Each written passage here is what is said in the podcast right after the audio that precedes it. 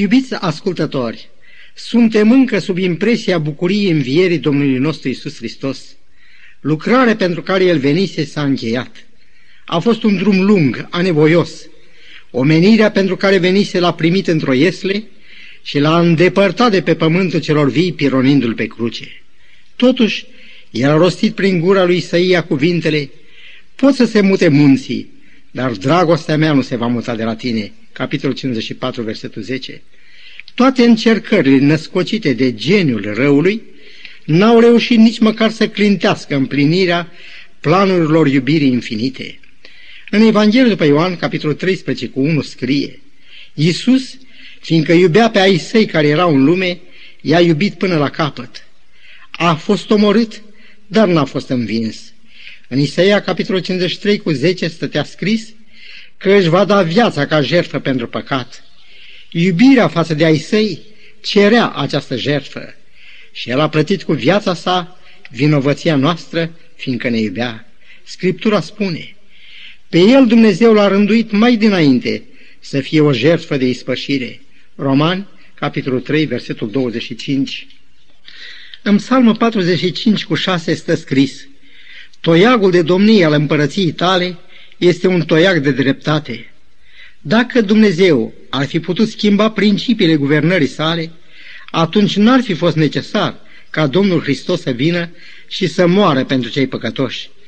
Pentru acest motiv a fost instituit sistemul jertfelor. De aceea, până la venirea Domnului Hristos, oamenii care păcătuiau aduceau o jertfă de sânge. Preotul lua din sânge și stropea în fața perdelii înapoi a căria, era legea călcată, lege care cerea viața vinovatului. Apostolul Pavel, vorbind despre aceste jertfe, le numește umbra lucrurilor viitoare, Coloseni 2 cu 17. Dar a cui era umbra aceea și despre ce lucruri viitoare este vorba? Versetul citat precizează, dar trupul este al lui Hristos. Așadar Hristos, care avea să vină, a fost prefigurat prin tot acel sistem de jertfe. Umbra nu este ceva real. Totuși umbra aparține unui lucru real. Așadar, acele umbre reprezentau adevărata lucrare a Domnului Hristos, întrucât sistemul jertfelor și-a găsit împlinire la moartea Mântuitorului, toate acele ceremonii au ajuns fără de valoare. Apostolul Pavel scrie, a șters zapisul cu poruncile lui, care stătea împotriva noastră și l-a nimicit pironindu-l pe cruce. Coloseni 2 cu 14. Zapis este un cuvânt de origine slavonă, zapisca, și a creat anumite confuzii. Cuvântul grecesc, cheirografon, folosit de Pavel, însemnează un document scris de mână. Biblia King James îl traduce chiar așa, handwriting. Cuvântul de zapis, însemnând, așa cum am amintit, act scris de mână, îl găsim folosit în Luca 16, unde se vorbește despre ispravnicul necredincios, care a chemat pe datornice stăpânului său. Citesc versetele 5 și 6. Cât ești dator stăpânului meu? O sută de măsuri de unde lemn, a răspuns el. Și a zis, ia zapisul și șezi de grabă și scrie 50. Noi toți am avut zapisul cu datoriile noastre, dar Hristos, prin jertfa sa, l-a șters și l-a pironit pe cruce. În Coloseni 2, versetul 16 și 17, apostolul scrie în continuare, Nimeni să nu vă judece cu privire la mâncare sau băutură, sau cu privire la o zi de sărbătoare, cu privire la o lună nouă, sau cu privire la o zi de sabat, care sunt umbla lucrurilor viitoare. Propoziția nimeni să nu vă judece cu privire la mâncare și băutură face referire la sistemele jertfelor de mâncare și băutură, aduse de izraeliți în legătură cu sistemul jertfelor din legea ceremonială. Unii au tras de aici concluzia că Pavel desființează oprire de mâncare, de hrană necurată, așa cum scrie în Leviticul 11.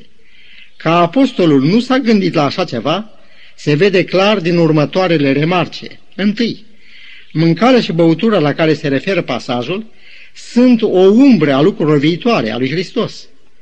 Mâncărurile și băuturile ceremoniale se încadrează în această categorie, nu însă și alimentele necurate. Interzicerea de a nu mânca anumite cărnuri necurate a fost stabilită mult înaintea legii ceremoniale.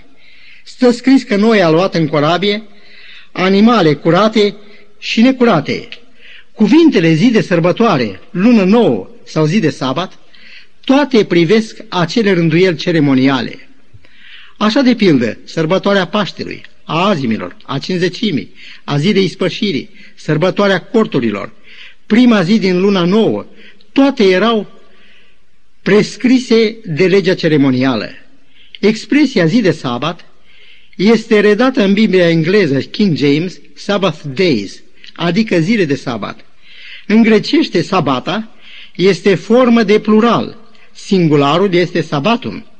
Dar indiferent cum am privit lucrurile, zi de sabat sau zile de sabat, tipul de sabat despre care e vorba aici este strâns legat de expresia umbra lucrurilor viitoare amintită.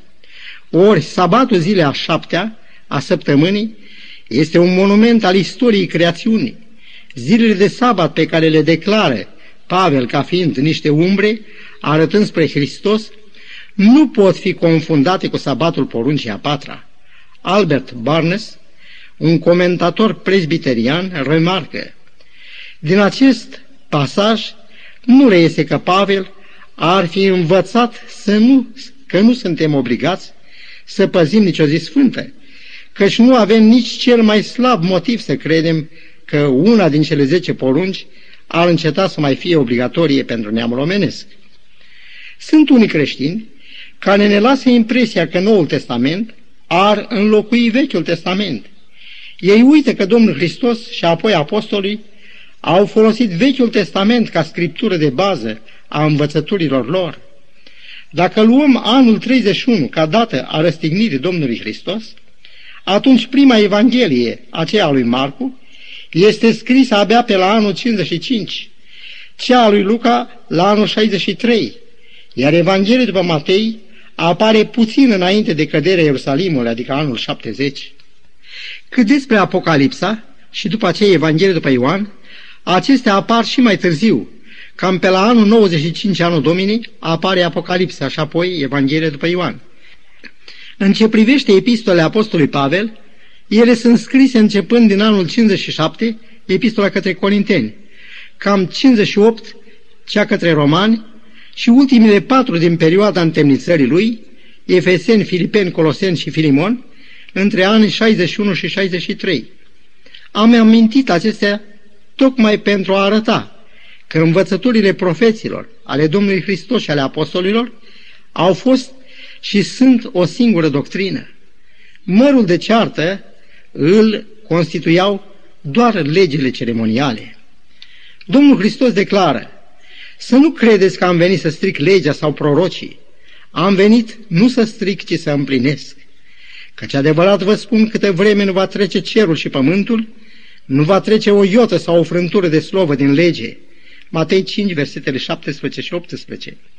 Domnul Hristos a împlinit cerințele legii nu numai prin ascultarea sa, ci a împlinit-o chiar în pretenția ei la viața celor care o călcaseră, murind în locul nostru pentru călcările noastre de lege.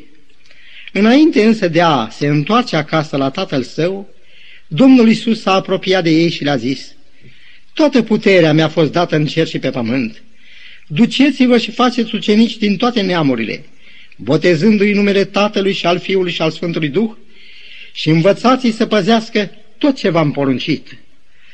Sunt totuși unii creștini care păzesc ca zi de repausă ziua întâi a săptămânii în amintirea învierii Domnului Hristos.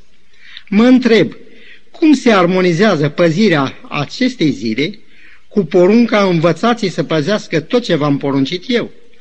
Nici Mântuitorul și nici apostolii n-au dat niciun fel de învățătură în privința aceasta. Mai mult, așa cum am amintit, circa 30 de ani biserica creștină nu a avut nimic din ceea ce numim noi astăzi Noul Testament. În Faptele Apostolilor, capitolul 17, versetul 11, scrie Iudeii aceștia au primit cuvântul și cercetau scripturile ca să vadă dacă ce li se spunea este așa. Și cel care le vorbea era Pavel și totuși îl verificau cu scriptura. Ce autoritate putea introduce o altă zi de odihnă când însă și învățătura apostolilor era verificată de Scriptură? Dar să revenim. Ce cutremurătoare răspundere să meargă în toată lumea și să propovăduiască tot ce El a poruncit. Ei aveau să meargă într-o lume înrăită și răzvrătită, asemenea unor oi în mijlocul lupilor. Cu câtă abnegație și spirit de jertfă și-au făcut datoria. Servii lui Dumnezeu, generație după generație și-au luat crucea și s-au dus să întoarcă pe oameni înapoi la Creatorul lor. Porunca duceți-vă în toată lumea stă astăzi în fața noastră, așa cum a stat atunci în fața acelor ucenici minunați. Avem făgăduința că El este cu noi în toate zilele. Ne vede El făcând tot ce putem pentru a ajunge la sufletele pe care El a venit să le salveze? Iubim noi pe oameni cu aceeași pasiune cu care i-a iubit El? El le-a mai zis, și iată că voi trimite peste voi făgăduința Tatălui meu, dar rămâneți în cetate până veți fi îmbrăcați cu putere de sus. Luca 24 cu 49. Versetul următor spune, El i-a dus afară până spre Betania. Priviți pe cei 11 împreună cu Domnul lor, îndreptându-se pe munt spre muntele măslinilor. Atâția ochi au putut să vadă pe cel ce fusese răstignit cu câteva săptămâni în urmă. Pașii lor ajung în Ghețeman. Scenele suferinței, agoniei și ale arestării lui le trec acum iarăși prin minte. Iisus se uită la ei cu atâta duioșie. Cuvintele rugăciunii, când eram cu ei în lume, îi păzeam eu, răsună aievea în urechile lor. Dar acum eu vin la tine și spun aceste lucruri pe când sunt încă în lume, pentru ca să aibă în ei bucuria mea de plină. Ioan 17 cu 13 Apoi pașii lor se îndreaptă spre vârful muntelui. Nu departe de aici era Betania, unde poposise de atâtea ori. Atâtea amintiri ale dragostei lui dumnezeiești și ale puterii lui au rămas acolo. Iisus privește acum spre ucenicii lui, strânși în jurul lui. Scriitoarea Ellen White scrie, Raze de lumină păreau să radieze de la fața sa, în timp ce își pironise privirile spre ei cu atâta dragoste. El nu i-a mustat pentru greșelile și înfrângerile lor. Cuvinte de cea mai adâncă gingășie erau cele din urmă pe care le auzeau urechile lor de pe buzele Domnului lor. Desire of Ages, pagina 755. În Evanghelie după Luca scrie că apoi el și-a ridicat mâinile și i-a binecuvântat. Pe când îi binecuvânta, s-a despărțit de ei și s-a înălțat la cer. Ei au continuat să-l urmărească cu privirea până când un nor l-a ascuns de ochii lor. În faptele Apostolul 1 cu 10 și 11 citim, și cum stăteau ei cu ochii pironiți spre cer, pe când se suia el, iată că li s-au arătat doi bărbați îmbrăcați în alb și au zis, Bărbați galileeni, de ce stați și vă uitați spre cer? Acest Iisus care s-a înălțat la cer din mijlocul vostru, va veni în același fel cum l-ați văzut mergând la cer. Câtă bunătate! Iisus trimite pe doi din alaiul de îngeri pe pământ, la scumpii lui ucenici, să-i asigure că Mântuitorul va veni iarăși în același timp cum l-au văzut mergând la cer. Evanghelia după Luca încheie relatarea strălucitului eveniment cu următoarele cuvinte. Ei s-au întors în Ierusalim cu o mare bucurie. Neîndoios, bucuria lor nu e generată de despărțire, căci atunci când Domnul le-a vorbit despre plecarea lui, întristare le-a umplut inimile. Dar sunt fericiți pentru că acela pe care și ei îl iubesc cu o bucurie negrăită și strălucită, se întoarce acasă la tatălui. Bucuria lor are mai ales ca temei faptul că Isus a venit să răscumpere o lume pierdută. El a murit pentru ea, a înviat și acum se înalță în glorie, tocmai pentru a mijloci în favoarea lor la Tatăl. Ei pot să spună acum oricărui suflet omenesc că în el avem răscumpărarea și prin sângele lui iertarea păcatelor, Efeseni 1 cu 7. Apostolul Pavel spune în continuare că Dumnezeu a binevoit să ne descopere taina voii sale și el vorbește astfel despre această voie în versetul 10 din același capitol. Spre a-și uni iarăși în Hristos toate lucrurile, cele din ceruri și cele de pe pământ. Cerurile vor răsuna de acum de bucurie că pământul nostru singura oaie rătăcită din Universul lui Dumnezeu a fost găsită. Păcatul care ne-a despărțit de Dumnezeu a fost înlăturat. Perdeaua care ne despărțea de prezența Domnului din Sfânta Sfintelor a fost sfâșiată la moartea Mântuitorului. Acum oricine se poate apropia cu deplină încredere de scaunul Harului. Acestea sunt lucruri pe care le-a înfăptuit dragostea lui Dumnezeu prin Isus Hristos pentru noi. Dar să urmărim momentul emoționant al ajungerii acasă a aceluia care în lumea noastră n-avea unde să-și plece capul. Nu-mi pot imagina că norul de îngeri care au însoțit pe Domnul vieții n-au cântat în drumul lor spre cer laude în cinstea lui. Cei din vechime au cunoscut pe Dumnezeu ca tot puternic, milostiv, îndelung răbdător și bogat în bunătate. L-au cunoscut ca Dumnezeu creator, ca izvor al vieții și înțelepciunii. Dar lucrarea de mântuire, culminând cu jertfa de pe Golgata, a adus o nouă cunoaștere a lui Dumnezeu. Dumnezeu este dragoste. 1 Ioan, capitolul 4, versetul 8. Și îngerii au cântat dragostea lui, care întrece orice închipuire. Alaiul lor ajunge însă în fața cetății de o frumusețe neînchipuită, cu ziduri din pietre scumpe și cu porți dintr-un singur mărgăritar. Strălucirea pietrelor scânteietoare produce un joc de lumini și de foc, a cărei frumusețe limba omenească nu o poate descrie. Glorioasa procesiune se oprește și un glas puternic se face auzit.